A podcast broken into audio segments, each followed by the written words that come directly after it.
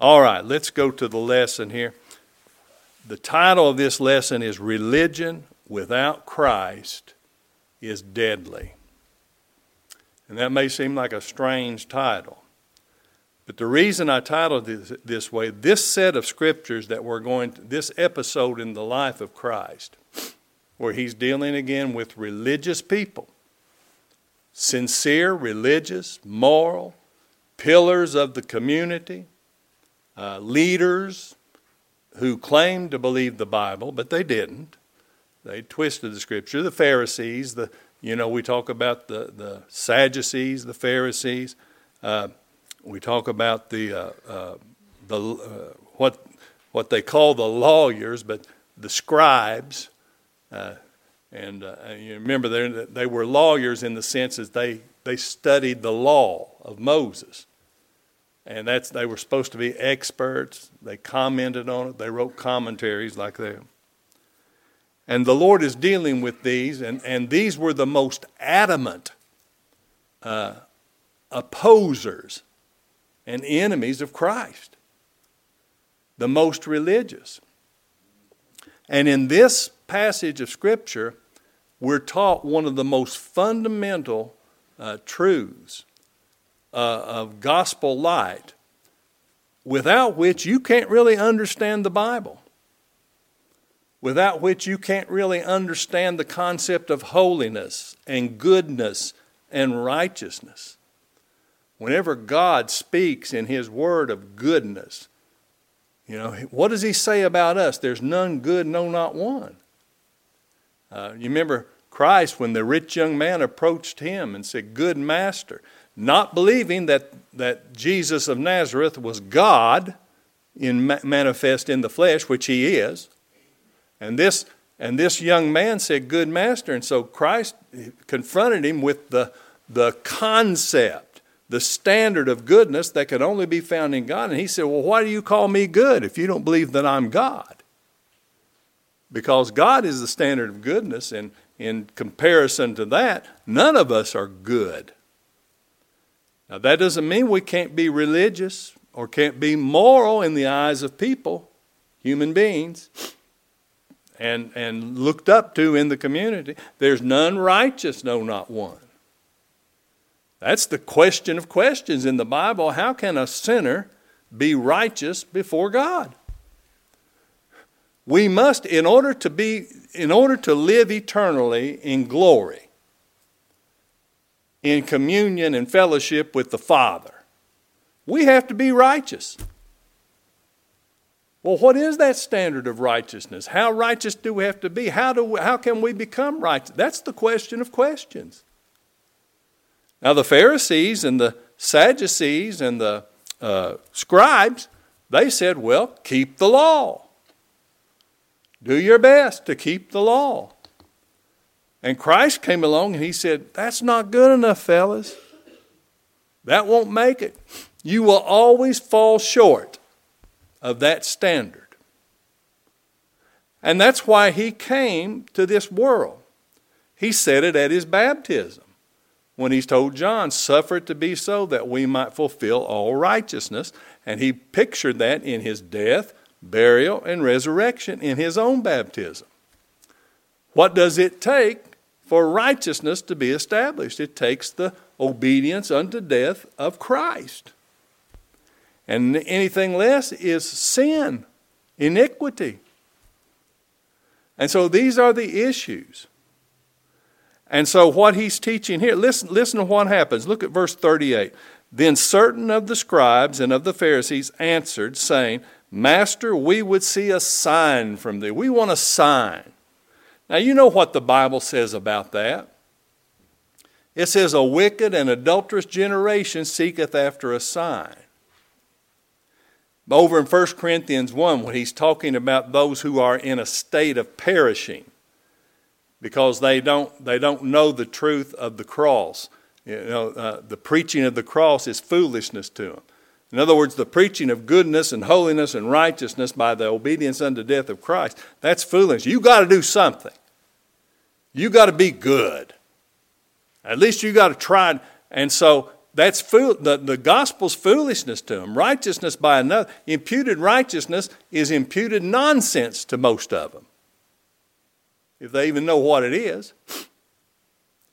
And so they seek after a sign. You remember, he said the Greeks, they seek after wisdom, talking about worldly wisdom, philosophy, human philosophy, human wisdom. And the Jews seek after a sign. We want a sign. People today want a sign. And so he, he said, we would see a sign. Well, what that, what that tells you is this they will not accept the authority of God's Word. That's what faith is based on. How firm a foundation, ye saints of the Lord, is laid for your faith in His Word. That's, that's, it's not a sign Signs can be deceiving. But think about what they had already seen. They'd already seen this, this person do such marvelous things, miracles upon miracles, healed the sick, cleansed the lepers. I've got it all listed here. Cast out demons, fed thousands with just a few loaves and fishes, raised the dead. And they say, well, we want to see a sign.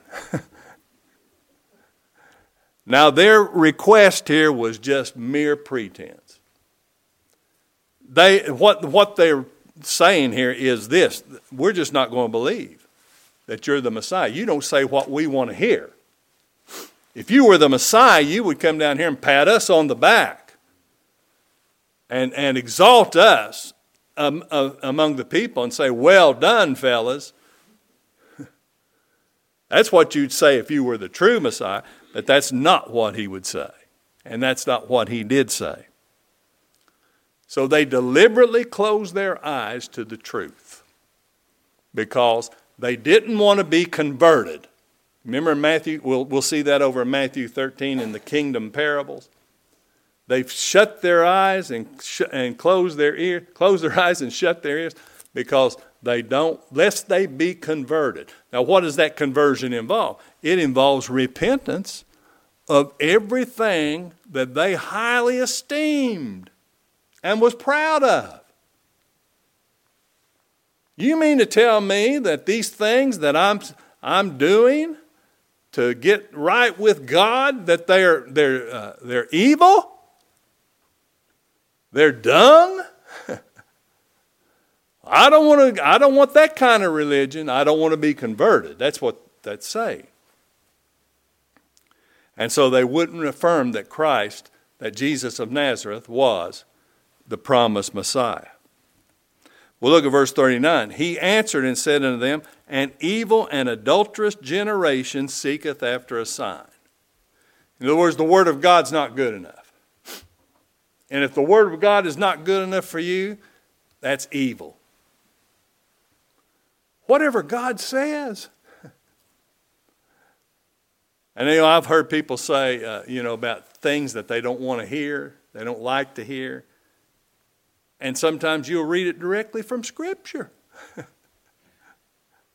read Romans 9 to them. Passages like that. And that, oh, we got to see a sign. We got to have a feeling. We got to have an emotion. We got to see something in the clouds. We got to see a vision.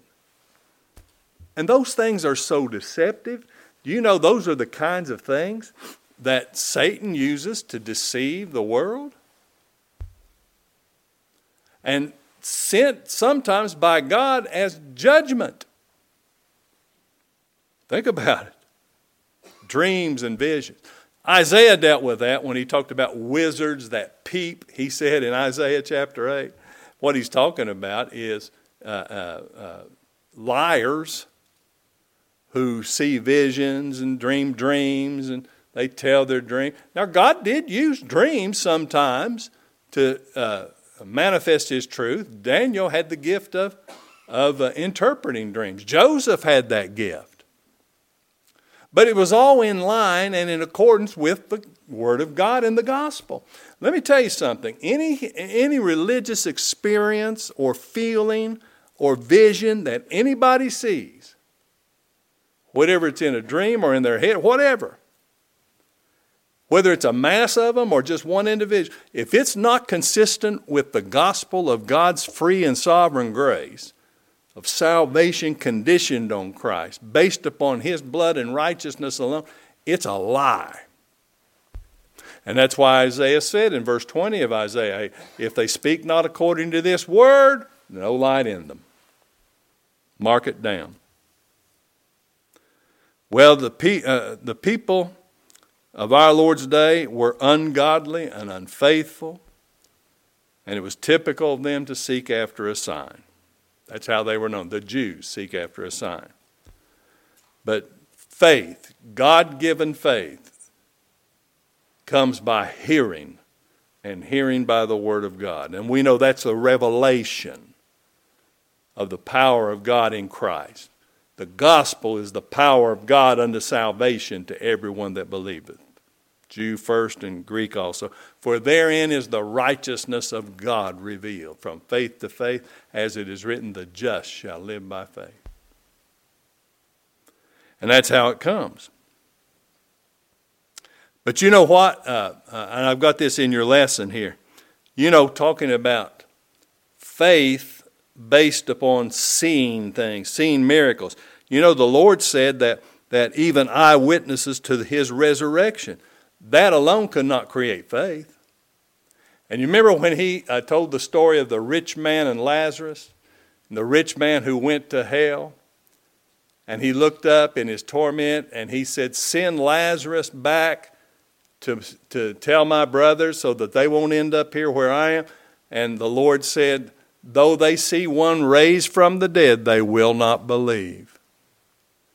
Now, that is a testimony to the depravity and obstinacy of man, natural. Will not receive the things of the Spirit of God. It takes the power of the Spirit in invincible, irresistible grace to bring a sinner to see the glory of God in the face of Jesus Christ. Well, look at verse 40. He said, or verse 39 again. He says, But he answered and, he, and said unto them, An evil and adulterous generation seeketh after a sign, and there shall no sign be given to it but the sign of the prophet Jonah. Well, now, what is that about? Well, you know the story of Jonah. Everybody says Jonah and the whale. Jonah and a great fish, probably a whale, but we don't know. But look at verse 40. Here he explains what he means by this. For as Jonas, that's Jonah, was three days and three nights in the whale's belly, there's the whale, so shall the Son of Man be three days and three nights in the heart of the earth. Now, what's he talking about? He's talking about his own death, burial, and resurrection. And I, I, I put in your lesson here one thing that you, that, that's, I, I think, very significant here is that the Lord Himself put his stamp of approval on the Old Testament record of Jonah. This wasn't just a myth or a fable, as some would have us try to have us believe today. This was a real historical event. There was a prophet named Jonah. He was commanded by God to go and preach in the, in the place of Nineveh, a very wicked place. He didn't want to go. he's, the, he's called the reluctant evangelist. And he started out to go somewhere else, but God had other plans. And when he caused the storm and they threw him overboard, and he was swallowed by a, whale, a great fish, and he was vomited up on the shore. And you know the whole story of Jonah. We won't go into the whole thing. But this is a what Jonah did was a picture of Christ, and that's that's why he says uh, look at verse 41. The men of Nineveh shall rise in judgment with this generation and shall condemn it. The men of uh, the people of Nineveh were brought to repentance through the preaching of Jonah the prophet. They were brought to repentance. Now, What all that involves with them, we don't know, but it, that's just what the Bible tells us. They were brought to repentance. And it says, because they repented at the preaching of Jonah, and we know all the prophets, what did they do? Their message was God's grace in Christ, the promised Messiah. It wasn't just straighten up and fly right and God will be uh, save you, because salvation has never been by works. It's always been by grace, Old Testament and New.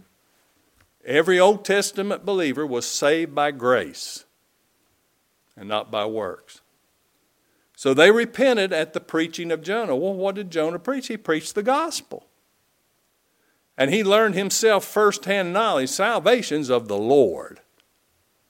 Salvation is not conditioned on men and women, sinners, conditioned on the promised Messiah who is to come. And then Christ says, And behold, a greater than Jonas is here. Now, these men of Nineveh were brought by God to repentance at the preaching of Jonah. They didn't come of their own free will, as people say, because that's not what the natural man does. Faith and repentance both are the gift of God, and you all know that. And they were brought to that repentance by God through the preaching of Jonah, a prophet. Well, here, these Pharisees and these scribes and these Sadducees, they're hearing the Son of God Himself preach. One greater than Jonah. And you know who would have agreed with that? Jonah. Just like John the Baptist. I'm not the Messiah. I can baptize you in water, but there's one coming who'll baptize you in fire. That's the power of the Spirit that brings a sinner to faith in Christ and repentance of dead works. And when he says they shall condemn this generation, he doesn't mean that they're the judges who pronounce condemnation. Those who are condemned, they live and die in a state of condemnation. What he's saying is they'll testify against you. And that's what that means. Just like in a court of law. These who were brought to faith in Christ and repentance of dead works, they'll testify against those who refused. And I don't, you know, I don't believe it's going to be like a courtroom scene and you're going to be called up onto a stand or anything like that.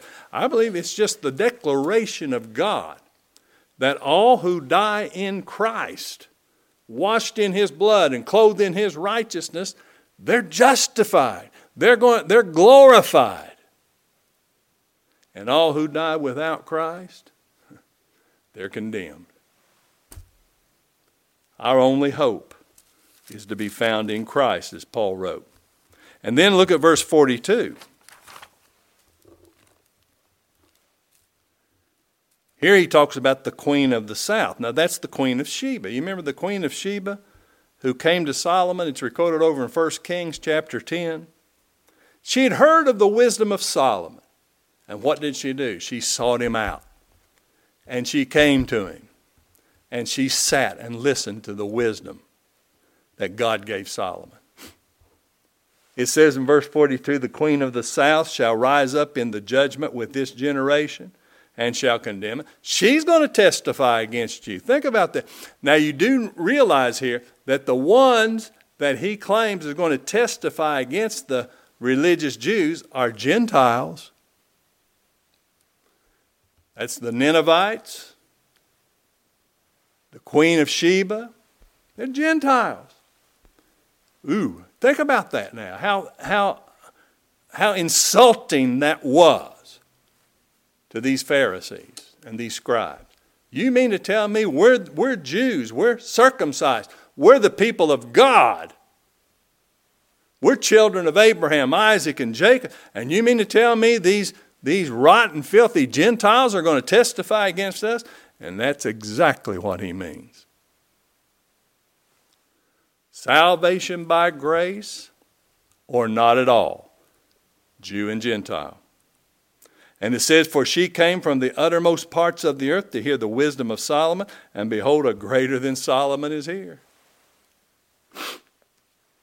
Now, Solomon, Jonah, the queen of Sheba, the men and women of Nineveh, they all lived year, hundreds of years before the Messiah, the promised Messiah, actually come. And now here he is, standing here talking to the Jews, the religious leaders, and they won't accept him. And what does that tell us? Well, if left to ourselves, we'd be just like them. Isn't that right? We'd be no different. However, we responded, if God left us to ourselves, we'd be, we'd be in a mess. Well, here's one greater than Solomon. And you think about it. Solomon, you know, the Lord testified of Solomon's great wisdom. You remember that? Well, Christ is himself the very embodiment of the wisdom of God. How God can be just and justify the ungodly. Save sinners by his grace based upon his righteousness alone, his righteousness imputed. And the power of God to give life because righteousness demands life. The Spirit is life because of righteousness. And here he is. Well, these last verses, look at verse 43. He says, And when the unclean spirit is gone out of a man, he walketh through dry places, seeking rest, and findeth none. Then he saith, I will return into my house from whence I came out. And when he's come, he findeth it empty, swept, and garnished. It sounds like a parable, doesn't it? But, it, but it's a story, it's an illustration. Unclean spirit leaves a person, but he's empty, he's swept, he's garnished. Then goeth he, verse 45, then goeth he and taketh with himself seven other spirits more wicked than himself, and they enter in and dwell there, and the last state of that man is worse than the first. He's worse off. Now he's swept and he's garnished, but he's empty until evil spirits fill him. And that number seven, that's the completeness of it. And even, uh, it says, even so shall it be also unto this wicked generation. Now, to understand what he's saying here, I've got cited in your lesson Matthew 23, verse 15. Now, this is what Christ later on says to the Pharisees in Matthew 23, 15. It's in your lesson there. Well, listen to this verse because this explains what he means by this. this. He says, Woe unto you, scribes and Pharisees, hypocrites, for you compass sea and land to make one proselyte. Now, what's a proselyte? That's a convert. So they were, they, they were going out in a missionary way into the Gentile world to make converts to their religion. Come with us, believe what we believe, and you'll be saved you'll be right with God. Now, what were they telling these Gentiles? Get busy, get circumcised, you men. Get busy keeping the law for righteousness. Well, look what he says in, in Matthew 23 15. And when he is made, when you get a Gentile convert to do what you tell him to do, you make him twofold more the child of hell than yourselves. What a statement! You're leading sinners to hell. That's what he's saying. You're not leading them to God. You're not leading them to heaven with your message. You're leading them on the broad road that leads to destruction. And why is that? Well, you know how the Jews looked at the Gentiles. Now, you know, the Gentiles, in the Gentile world, you had all kinds of people, just like you had them in the Jewish world, just like we have in our world today. You have religious people, you have moral people, you have uh, law abiding citizens, you have uh, religious, sincere, dedicated, then you have your scoundrels, just like we have today. But the Jews looked at the Gentiles as all of them being scoundrels, especially idolatry. So they go get them and they would use their false message of the law to sweep out and garnish that idolatry as they saw it and that immorality and get those Gentiles reformed, get them circumcised, get them under the law of Moses, trying to keep the law to be saved. And then that's the seven other spirits that come in and give them an assurance that they are okay based upon their works. And they're worse off than they were before.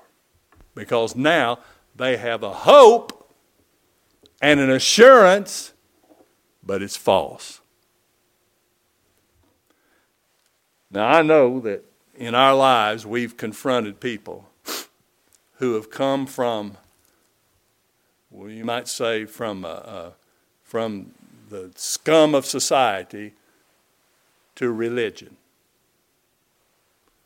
I had a man standing right here one time after a, a, gospel preacher preached a message, and he told me he knew he was saved when he put down the cigarettes. Well, he'd been swept and garnished. But it was religion without Christ. And religion without Christ is religion without truth. And religion without truth is religion without grace. It's an outward reformation that, that seals a sinner into a false profession, but there's no heart there as far as a heart of grace, a new heart. There's no spirit, the Spirit of God. And that's what it, it's a sinner. He's been led astray. He's entrenched in false religious experiences and professions. And he's much worse than he was before, even in his immorality. I put in here his sin is now cloaked in a pretense of religion and outward appearance of righteousness and spirituality, unaccompanied by a renewed mind and heart with no true God given life, faith, or repentance. And think about, think about what people say that really just seals him into that. Everybody tells him, I know you're saved.